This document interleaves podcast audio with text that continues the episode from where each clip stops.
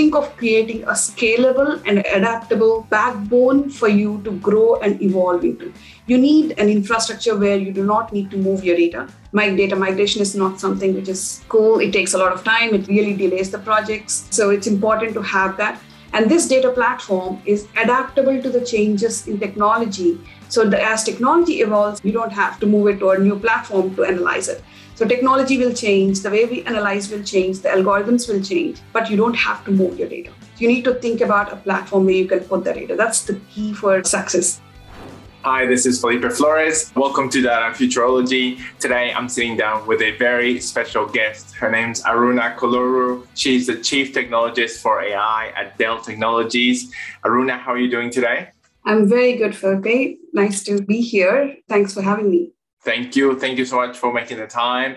So, Aruna, I was hoping you could kick us off by telling us about your, your role and your remit at Dell, and we can start there, please. Sure. As you know, like you already mentioned, I'm Chief Technologist for AI in Dell. Uh, I'm part of a specialist pre-sales organization working on providing solutions for the customers.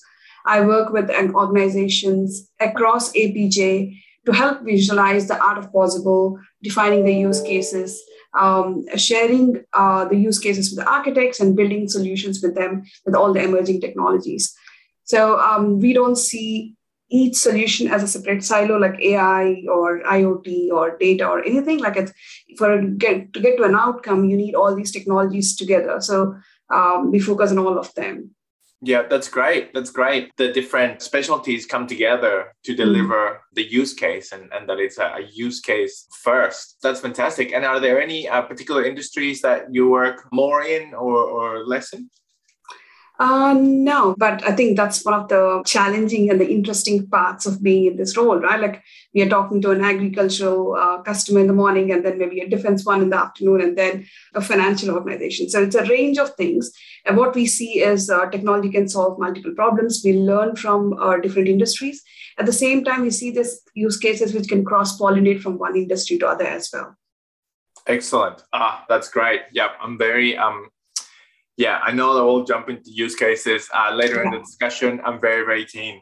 Um, first, I wanted to to ask you about um, a trend that, that, we're seeing in the market, and uh, we we get a lot of questions from the area for the from the audience about this, um, and it's about the the role of the data platforms in organizations today and how and that the, the pressure has been increasing on the reliability of the data platforms and they really have become uh, a core platform for the organization to run on a day-to-day basis um, how, how are you seeing that being experienced uh, throughout different industries um, and, and what impact do you see that happening uh, that having in businesses today yeah, you're right. Like there's an increasing pressure um, about the data platforms on the data leaders, right? Like uh, because data has become the core of innovation for every industry, right? Like for improving efficiencies to customer experience or anything for that matter, data is the key. And there's quite a few challenges as data is not something you can go and buy from the market or it's uh, your data, right? You've been collecting it for years together. How do you actually make it accessible and bring out those outcomes from your data? That's the biggest challenge. Yeah, for sure. And and are there are there um, ways that you see that people are um, improving their their data platforms in different industries uh, or, or um, strengthening the process to create them? Anything around improving the the reliability? Sure. Let's actually uh, talk about the challenges and then how they are fixing it. Right? Like, um, so in my experience, uh, most data analytics projects are viewed as technical initiatives, right? Without any alignment to the business objectives. That's where they fail. To align data and analytics to business priorities, business leaders must consider them more than just like a technology improvement projects. This will really ensure the data and analytics are set up um, to really solve and support their business goals and guarantees that they'll be able to produce meaningful insights from the data. And then um, we have data in silos business users often have difficult time finding and using data that exists in a variety of different formats and different locations without having a catalog uh, or um, a way to really see what all data they have uh, in one place. It's really hard right? To create that you need to have some kind of uh, data first strategy, right? Creating the transparency within the organization to see what data exists and how you really have to, how can you really utilize that um, data for different use cases. And standardizing this process will be uh, very good, right? How do you do that, right? Everyone has a different uh, way of doing it. And um, if I'm a data scientist in an organization, or if I'm a, uh, someone an analyst in an organization, I want to bring in some data, get some outcomes for my my project, and then so does hundred other uh, data scientists or analysts. Right? How do we actually have a standardized process to say this data is available, this is curated, um, this is the data lineage of the data, this is the quality of the data, the whole governance around that data, where it is coming from, where it leads to, and can we trust that data? Right? If we have all that in place, then it will create that um, easy access for the data scientists to analyze this data. That's that's a, a very important part. And then uh, really investing in the analytical tools, right? Really investing in what analytical tools give you the best outcomes. Uh, not everything can be done from scratch. Um, um, using code, right? You don't have to reinvent the wheel all the time. There are lots of analytical tools you can buy and uh, utilize them for no code um, ML or no code SQL or whatever it is, right? You can use those tools. And last but not the least is actually the skills. Um, skills from within the organization. How do you actually um, create that skill sets or um, create that culture to improve the skill sets within the organization so your employees or data scientists actually can keep up with all the new technologies coming out.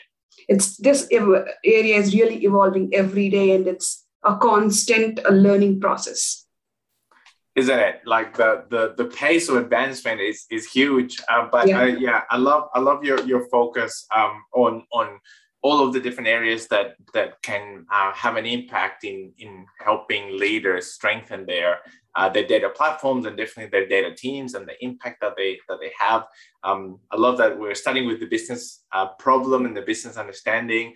Uh, that's that's outstanding. So I think a um, maybe a good a good follow up question is asking you about the the end to end delivery uh, for for projects. So how how do you see um, well what do you see as the best practices on um, putting those components that into to the work uh, to deliver initiatives in organizations? It's a, it's a great question. I think there's um, not a single uh, step, but there are a few steps.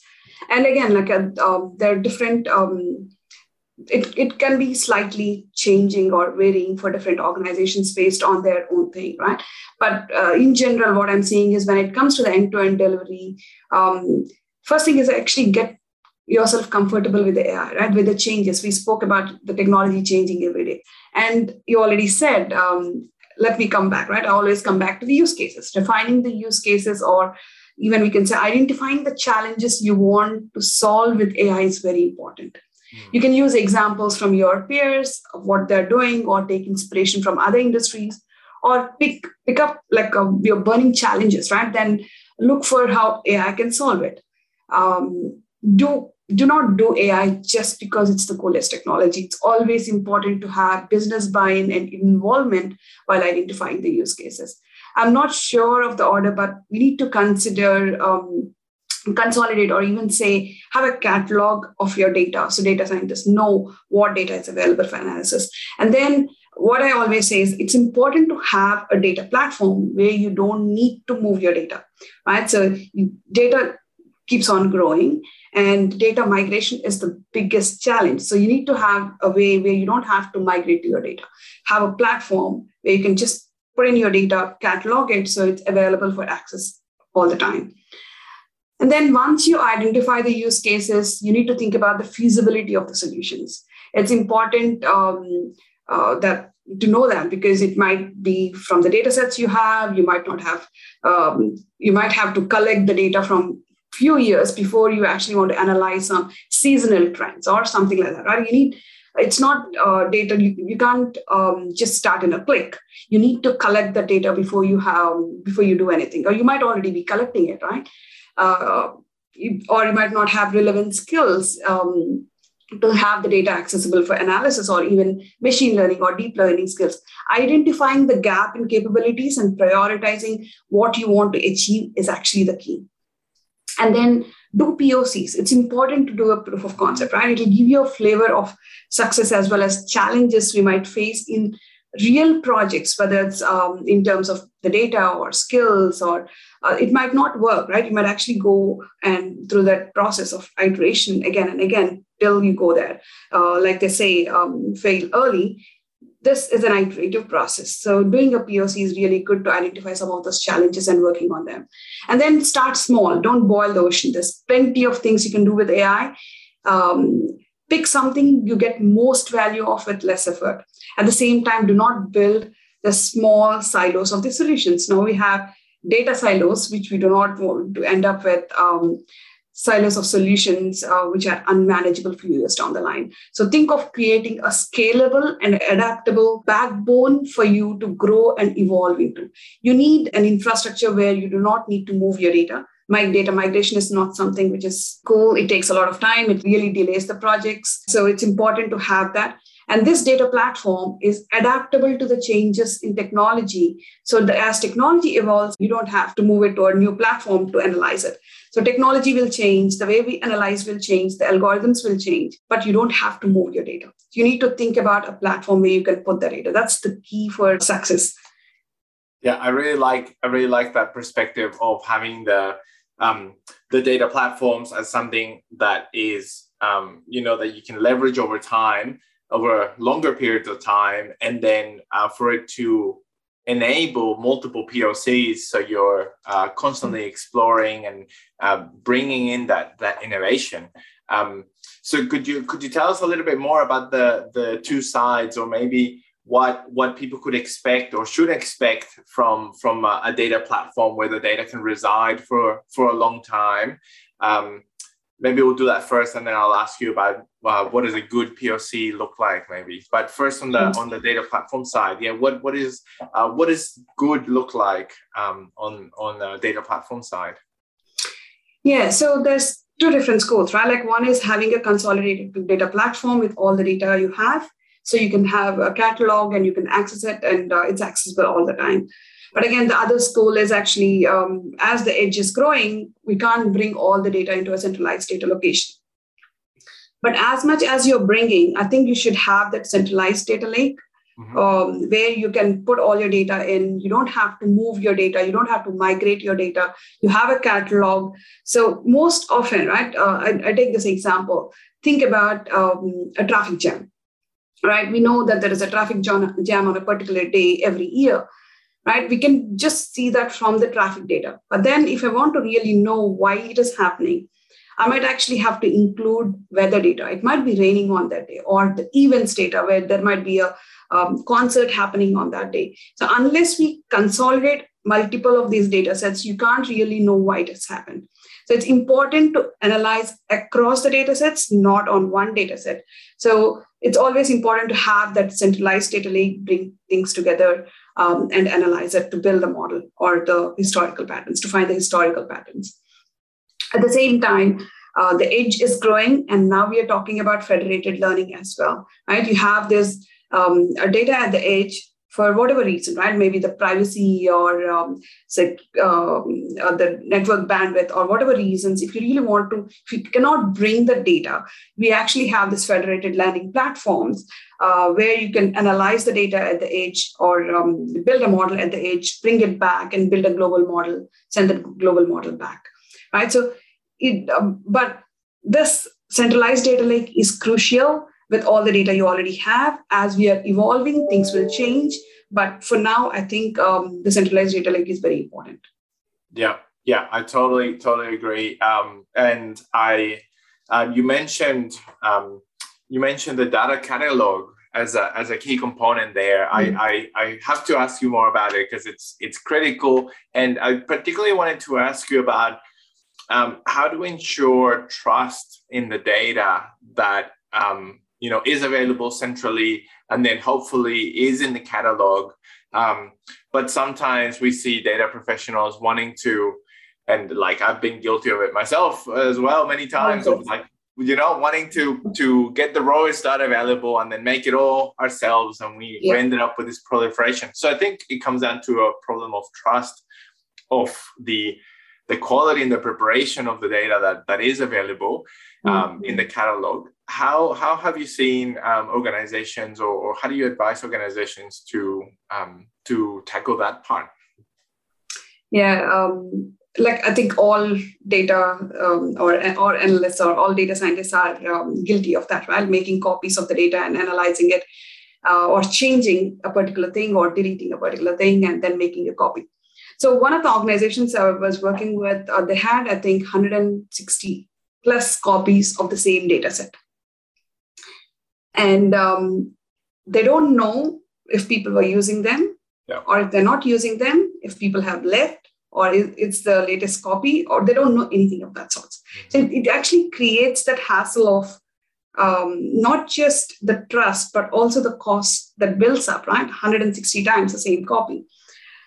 Um, instead of that, I actually feel like having a governed data process in place where you understand where the data is coming from, how it's being transformed, how it's being prepared, uh, what kind of transformations it went through, and everything and providing a single access to that copy for everyone to read right? Like it's not um uh, editable one but yeah. people can read it. Um, that process is very important. More than the out like to get the to the outcomes more than the data science the data is important right to get this process right you need to have the data first strategy and have the transparency within the organization put the standards in place uh, on how you provide this data to the analysts um, so that they can analyze it and it's available to them when it is most needed. Yeah, I really like that. I really like the the focus on on transparency and that people can find um, and be able to see how the data was sourced and transformed, um, and being able to look under the hood you know yeah. to get to get the um to get the certainty that people are after i really like that as a as, as an approach. I think it could create a lot of a lot of increased trust um, and better and being able to leverage the work of, of others in the organization. That's fantastic. Um, thank you so much. I did want to come back and ask you about about POCs and and what what does a good POC look like, and if you have any any tips or or, or criterias that people should um, should think about when defining a POC uh, to to obviously not to maximize um, or maybe to maximize success but the, the poc is inherently risky um, so mm-hmm. what, what does a good poc look like from your perspective uh, i think any poc is, is good right? Like whether it's a success or a failure. But the most important thing for a poc is actually to define the success criteria. What you want to really achieve? Once you have the success criteria then you work towards that right? Like what data do you need for it? Can you do it or not?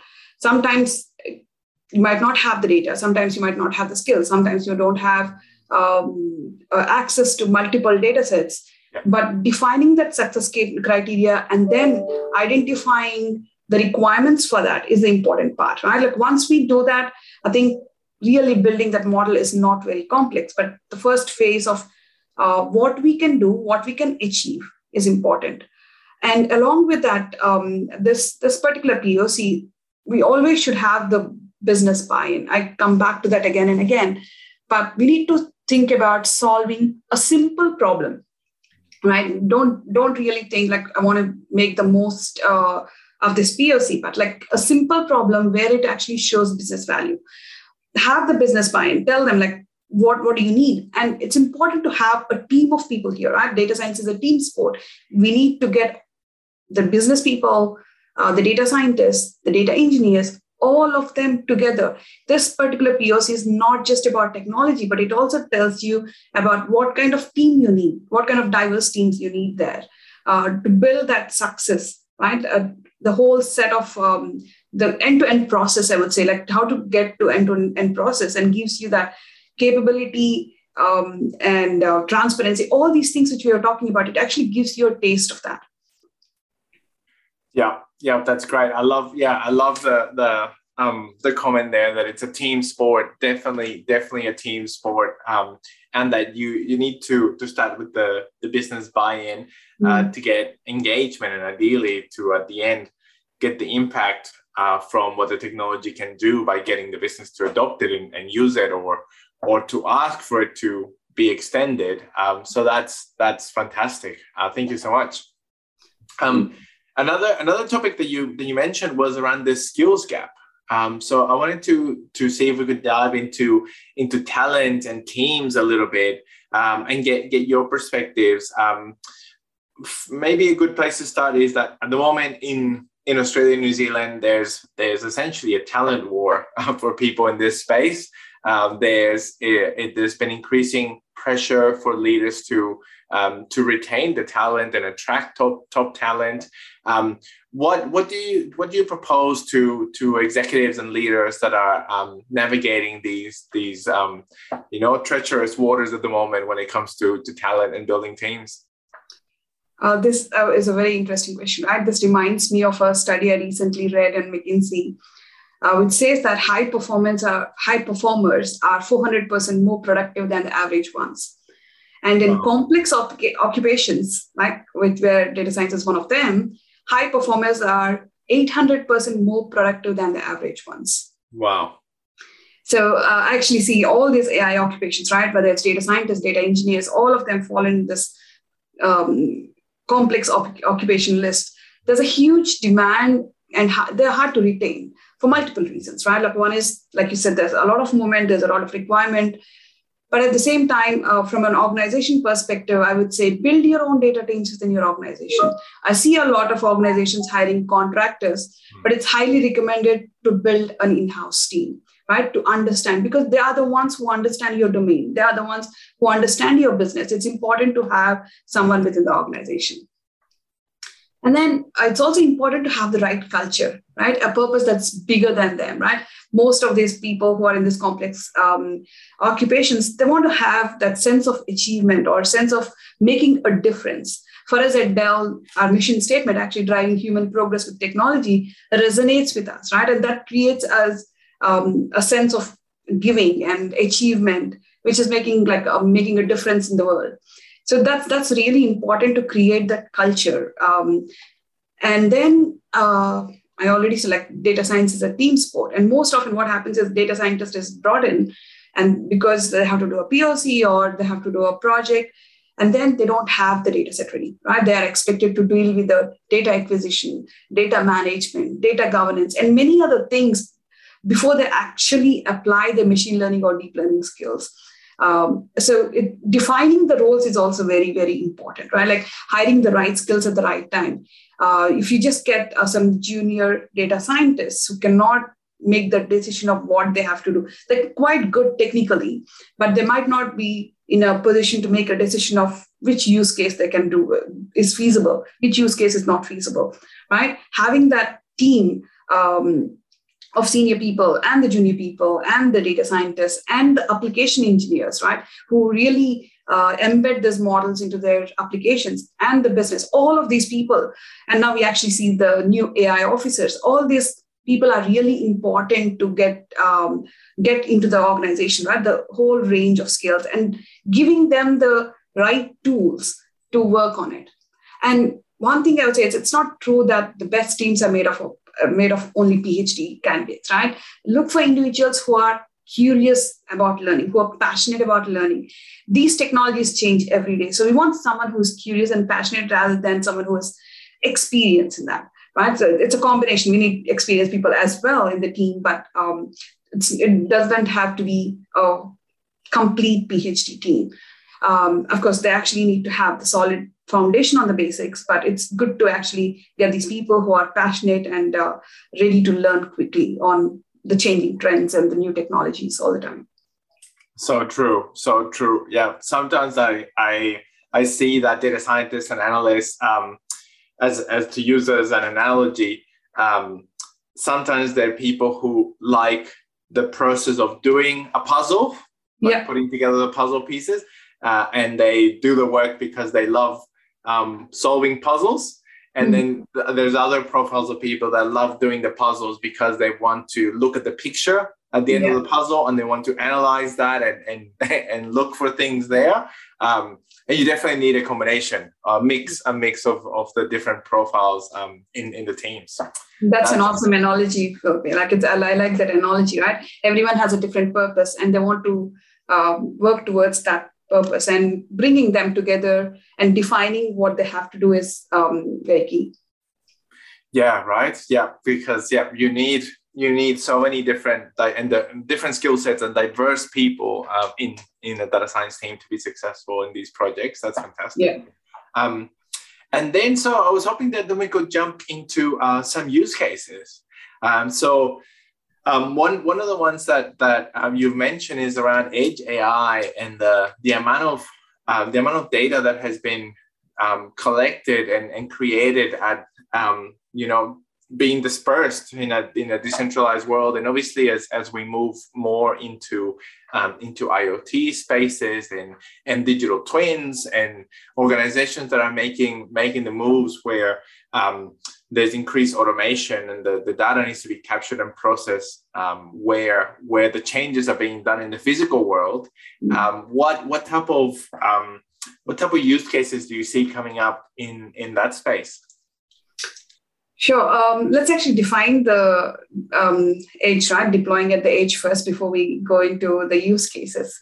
Yes, um, so I think it actually means that some of the aspects of the whole AI process which we perform in a data center today are being moved away from a centralized data center to somewhere very close to um, where the data is being generated or where the decision making happens in the real world. So um, in terms of the use case, right? Um, let, us think about um, uh, a use case which I thought would be very interesting um, when I was building this, when I was preparing for a talk uh, for the TinyML thing, right?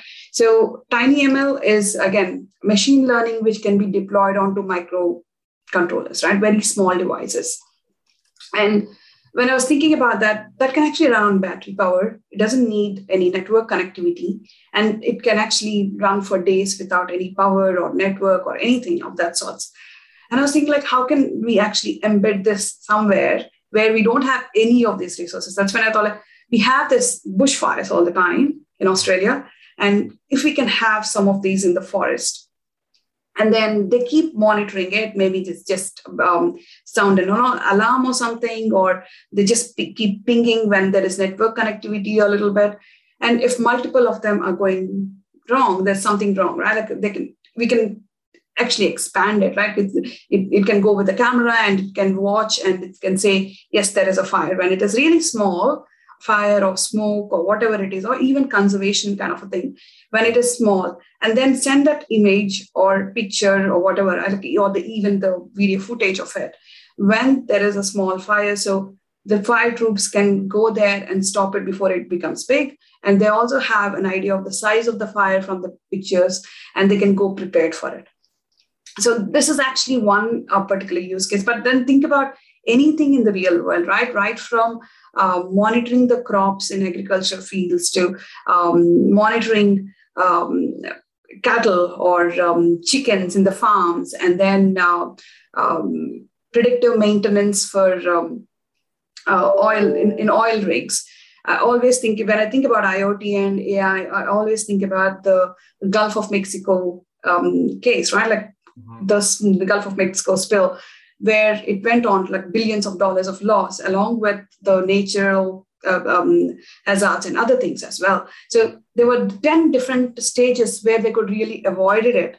Right? If we had um, some sensors like cameras and um, temperature sensors and others monitoring it all the time and giving um, additional kind of uh, decision making skills in those kind of scenarios including like uh, really augmenting what humans do, we could have avoided that, right? There are plenty of use cases in that space.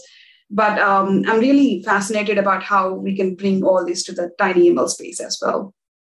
I I'm so impressed with the the applications that you're thinking of, like the um, oh, pre- preventing fires and in oil rigs. That's that's fantastic. Um, do you think that that they're applications that we're um, say ready to productionize at the moment or do you or do you see that there's um, some gaps in in the technology that could allow us to to create those? I think um, technology wise there are no gaps. We can use it. Um, uh, like i say if you want to do something, there might be a little bit more effort to put in a little bit of code or anything or some kind of adapter we have to write. But from technology wise, I think we are there. It's just the adoption, right? We need to, um, it's, perce- I think it's perception.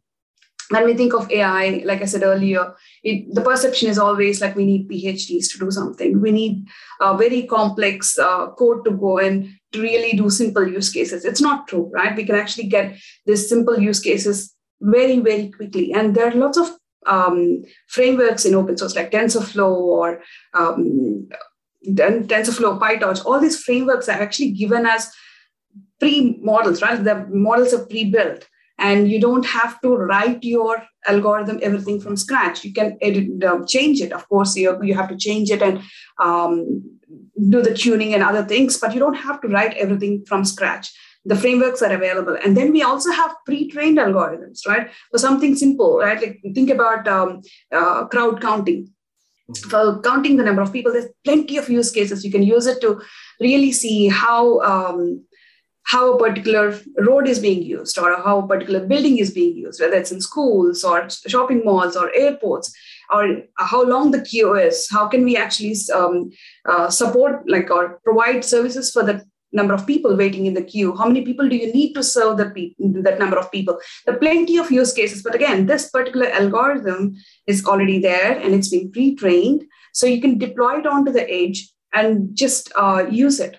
I, i'm not saying all use cases are like that but there are use cases where you can actually just deploy use it. That's where we need to start. Where i said we need to start very um, with the easy use cases where we get a lot of value and then move on to the complex ones as something like um, um, theft detection, right? Like it's again depending on your uh, behavior and everything. There are lots of solutions for that as well. And um, it's quite feasible. From a technology perspective, there's no gap. It's just the adoption and the perception. Great, great. That should be very inspirational to the people listening. Uh, that you know, there's this wide array of problems that can be solved with the technology that exists today, and it's about the the execution and putting um, putting our minds to um, to bringing together the right parts of the technology to make that change. So that's that's exciting. Um, I wanted to ask you, with AI being such a such a big space and obviously growing so quickly, are there any particular areas, or are there any areas that you're particularly passionate about? Any anything that that just really gets you excited within within AI? Um, that yeah that might might have a, a, place close to your heart or something that you're passionate about? Yeah there are quite a few of them right? There's so much happening in this space. And uh, like i mentioned tiny ml is one of them how we bring all this to the edge. And then federated learning uh, how do we actually learn at the edge without really bringing the data together into one centralized location? Um, and then um, we have um, graph neural networks where which really give you that capability to bring those connections and everything out together um, from the data. And then we also have uh, the quantum AI, right, which is really exciting as well. How we are changing the way we use algorithms for security, or um, yeah, primarily the security thing will really change when uh, quantum becomes big. Um, I, have seen 2026 as the year where quantum will be um, proliferating everywhere. But by the time like we need to be ready with the security algorithms and everything and the safety for the governments, quantum AI is going to be big there as well. So there are plenty of um, avenues in here. Things are changing every day, and it's a very exciting space.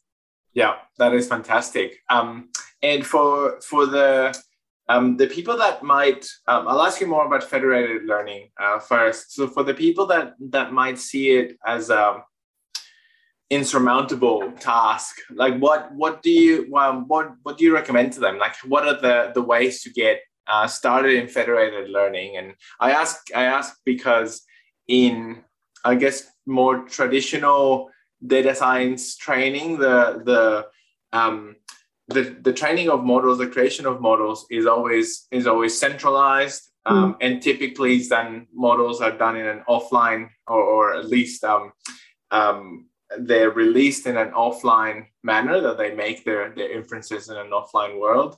Um, while in the federated you got almost the opposite where it's uh, distributed and they need to be learning in an online manner. So i, I assume that they need to be sort of self-improving and self-learning um, to the um, but from your side what do you see as the the ways that people uh, can get into federated learning um, and and some of the challenges that that uh, they should be prepared for.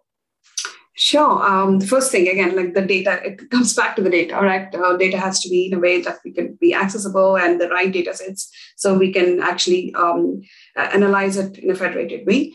But at the same time, I think um, we have the frameworks, like I said earlier, um, just like we have framework for uh, centralized learning. We have frameworks for uh, federated as well. There's TensorFlow federated. And we have a product called Analytics Anywhere, right?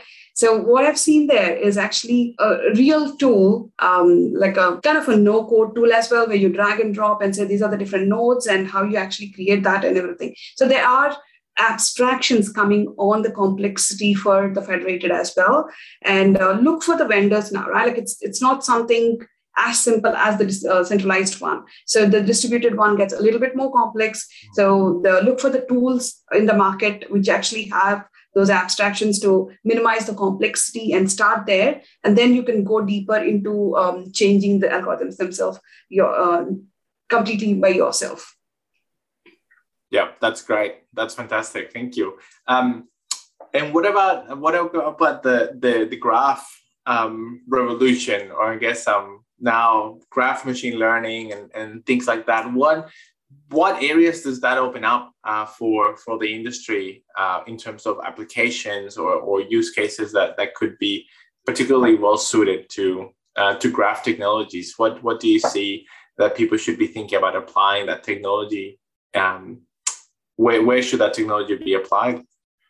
Sure. So, so graph um, uh, let, us actually come back to the basics of the graph, right? Like how the data is stored itself. We have this graph databases where the data is stored in a graph format. Um, I always give this analogy saying that it's more like a murder board where you actually put your pictures and pins and those threads around where you can pull them to see the connections between the data. The data itself is actually stored in that format. So graph databases give you that capability to um, store the data in that format. And then when it comes to the use cases, plenty of them. Right? Like again, if you want to know um, uh, the products, recommended products for you, right? Uh, how are you connected to different people? What are the similar people you have?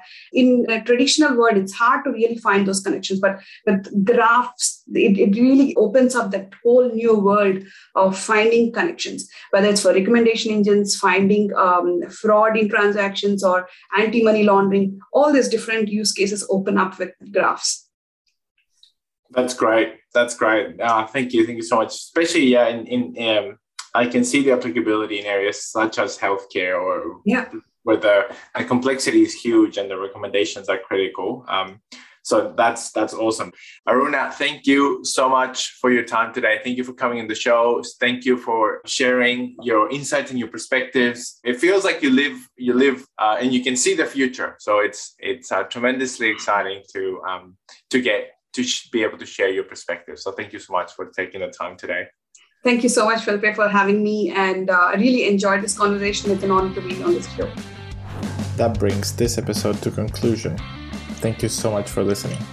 Please find us on datafuturology.com or on Facebook, Twitter, LinkedIn, or Instagram as Data Futurology. Also, go to datafuturology.com forward slash podcast to find the show notes for this and any other episodes. If you like this episode, it would mean a lot to us if you could leave us a review wherever you listen to our podcast. I hope you enjoyed this episode and that it was helpful and valuable for you. Thanks again, and see you next time.